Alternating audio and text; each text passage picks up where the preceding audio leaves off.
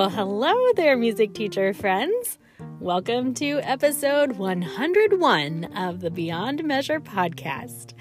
My name is Christina Whitlock, and I hang out here as your anytime piano teacher friend because we all know we could use more studio teacher friends to validate our experiences, right? I'm right here with you.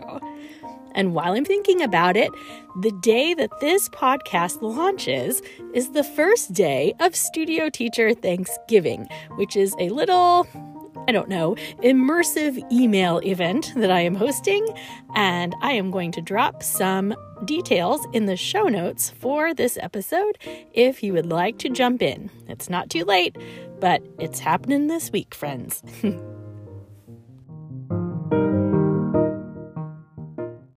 All right, today's episode is a bit of a doozy because we are going to talk about everyone's favorite thing making mistakes.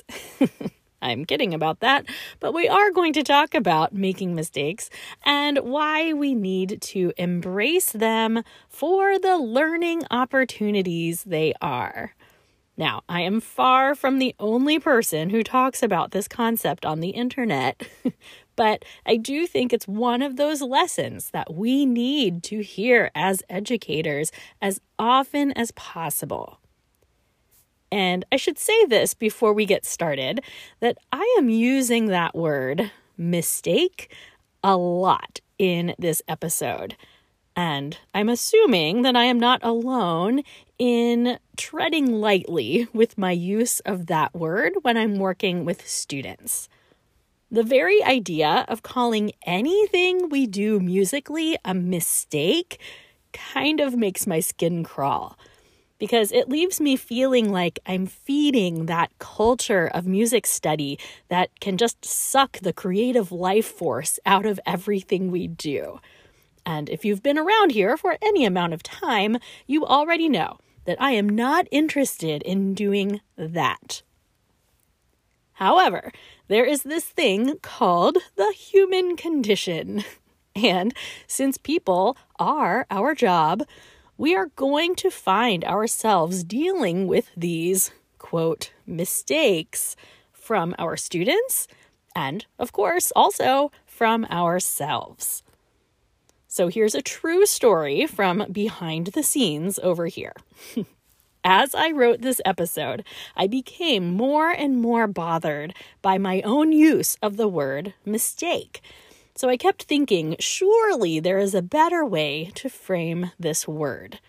The thesaurus didn't really help me, and honestly, the dictionary kind of just confused me further. because I looked up the definition of mistake to see if I was even using the word correctly anymore.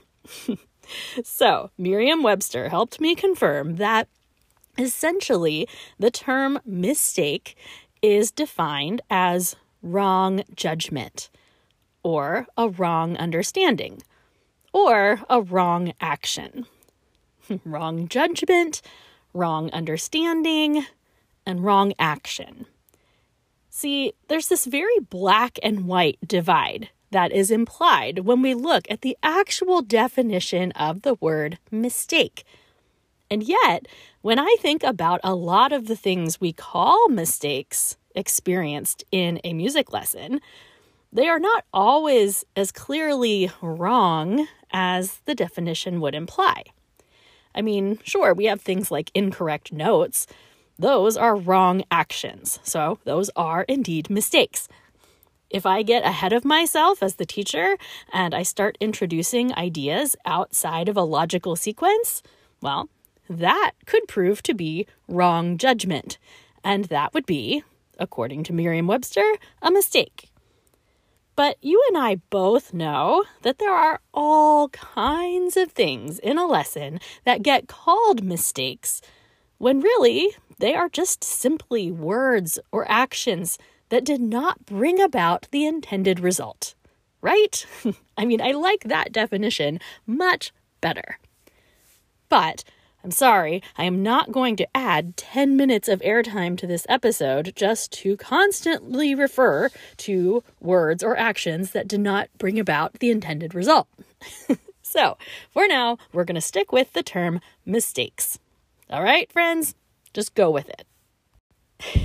okay, anyway, let's talk about a fundamental truth of mistakes today, shall we?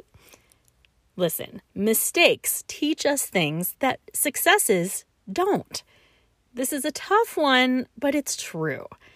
I want you to think about something that you consider in your own life to be one of your greatest professional successes. Just for an example, we're all musicians here, so think about your performance history.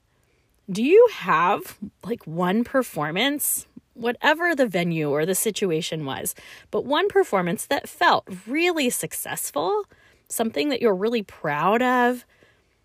I'm extremely critical of anything I put on the performance stage, but even I can pinpoint a few performances that gave me a real high and made me feel on top of my game. If a performance doesn't come to mind for you, maybe think about a speech you gave, or a paper you'd written, or a student who really flourished under your instruction. Maybe it was a time you received some really positive acknowledgement, or I don't know, whatever the case is. Just think of a time that you felt successful. Got it? I know that can be a hard one. Okay, now I want you to think of a time that you were not successful in a professional endeavor. Think of a time you had a performance go off track. Think of a time you did not communicate your ideas clearly. Think of a time you felt embarrassed in front of your colleagues. Whatever. If you're anything like me, it's a lot easier to name something from that list than it was the first one. Even if it's uncomfortable to think about it, just let the record show I have a million examples on this list. anyway, I hope you have these two instances in your mind a time you felt successful and a time you felt, well, not. we'll classify the second as some kind of mistake, right? a time your words or actions did not bring about the intended result. And here's the million dollar question, friends Which of those circumstances taught you more? Now, I can't read your mind, but I believe in the vast majority of cases, you were able to take away a solid lesson learned from your mistake scenario more so than the successful one. It's not that we don't learn from our successes, I sure hope we do. But in reflecting on my own successful endeavors, I come up with lessons learned like hard work pays off and treat others how you want to be treated. And both of those things are very important. But that's just about it for the lessons I feel like I can name from my successes. On the other hand, ask me the lessons I've learned from performances that went sideways or speaking engagements that left me feeling like humiliated. oh, friends, I can tell you a million lessons I have learned from those instances. Now, do I like talking about those times? Haha, no way. in fact, I have a pretty strong defense mechanism that kicks in and really likes to bury any feeling of embarrassment the instant it occurs. But as so many of us have learned from the Queen herself, Brene Brown, shame cannot survive being spoken about. Shame can't survive when it's brought out into the open. So I do try to make myself unearth those feelings and embrace them for the learning opportunities they are. My own children have a rule. Anytime they receive any correction or disciplinary action, we try to immediately follow it up with this question What have you learned from this? they know that we're not actually upset when their teachers have to correct their behavior at school, as long as they can report what they learned from that situation. And it's the same with grades. If they bring home a low score on a test, it's a chance to figure out how to solve that problem. As long as we figure out the solution, it's a victory, right? Think about it. Let's say you were back in school and you had to take a test, and you bring home A after A after A, and someone asks you, Hey, what is there to learn now? You're probably going to struggle to come up with an answer. On the flip side, if you bring home a lower score on your pop quiz and someone asks you what you need to learn now, you probably have a very clear idea based on your quote mistakes. How much richer would our lives be if we just gave ourselves the permission to turn mistakes into learning opportunities? If next time we felt criticized or corrected, what if we skipped the part where we became passive aggressive or reactive in another way? What if we skipped the part where our feelings were hurt and we jumped to conclusions that actually had very little to do with the situation at hand?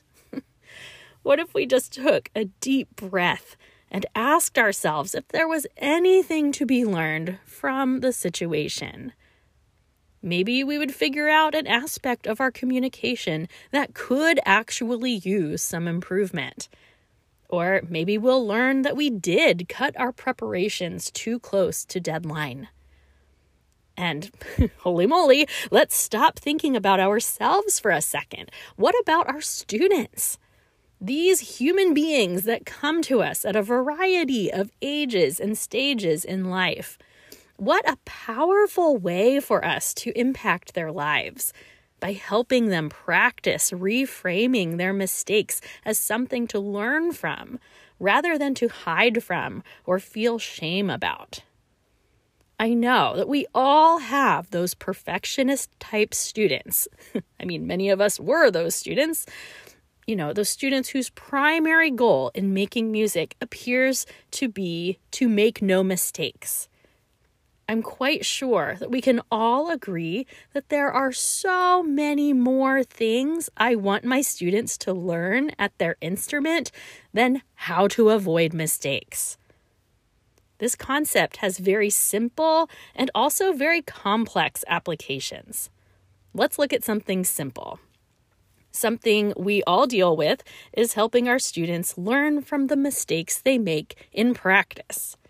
For example, I often have students who will make fingering mistakes in their scales, and they immediately stop mid scale and then they begin the scale again. And as you already know, most of the time they will keep repeating those mistakes until one of us will finally take the time to diagnose the problem.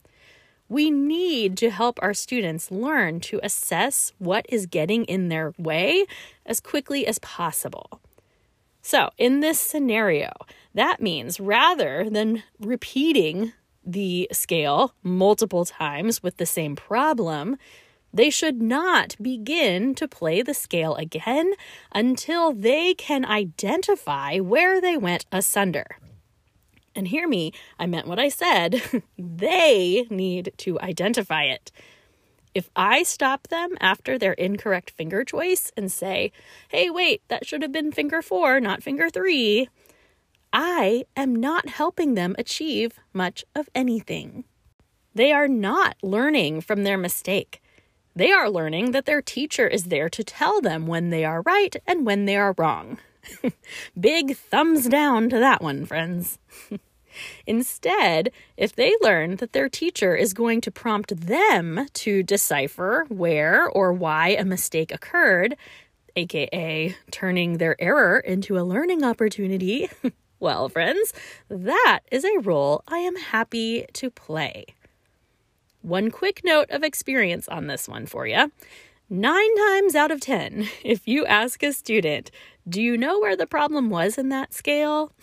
or passage or etude or whatever, they're probably going to say yes.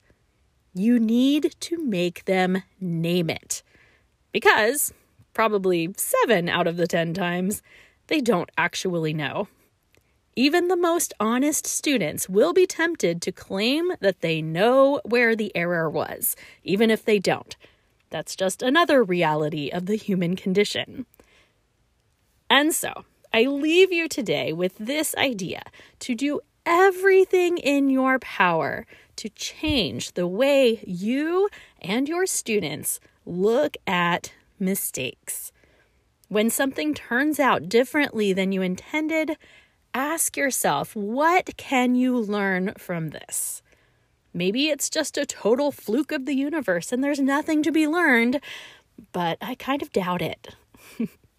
I love this mindset shift for myself, and helping my students understand it makes me feel good about the life skills that they are learning here in my studio.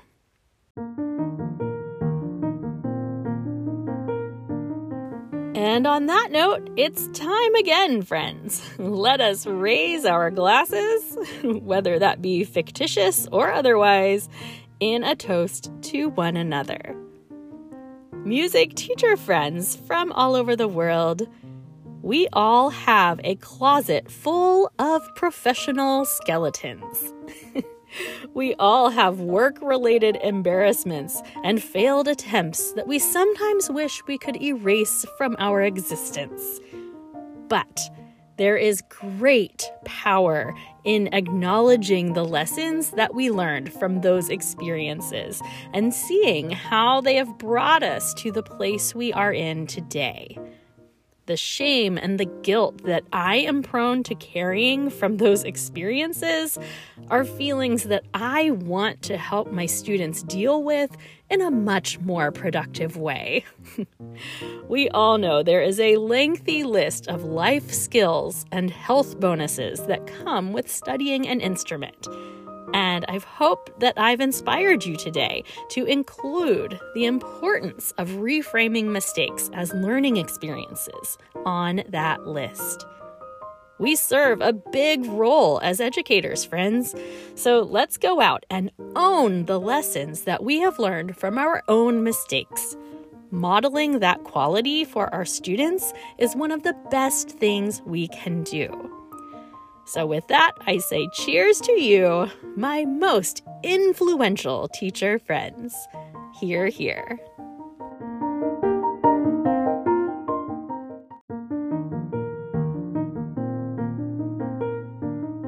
And just like that, there's episode 101, friends. Thanks, as always, for joining me today. If our time together makes your life better, I encourage you to help share the love for the Beyond Measure podcast by sharing episodes with your own teacher friends, whether that's in real life or online.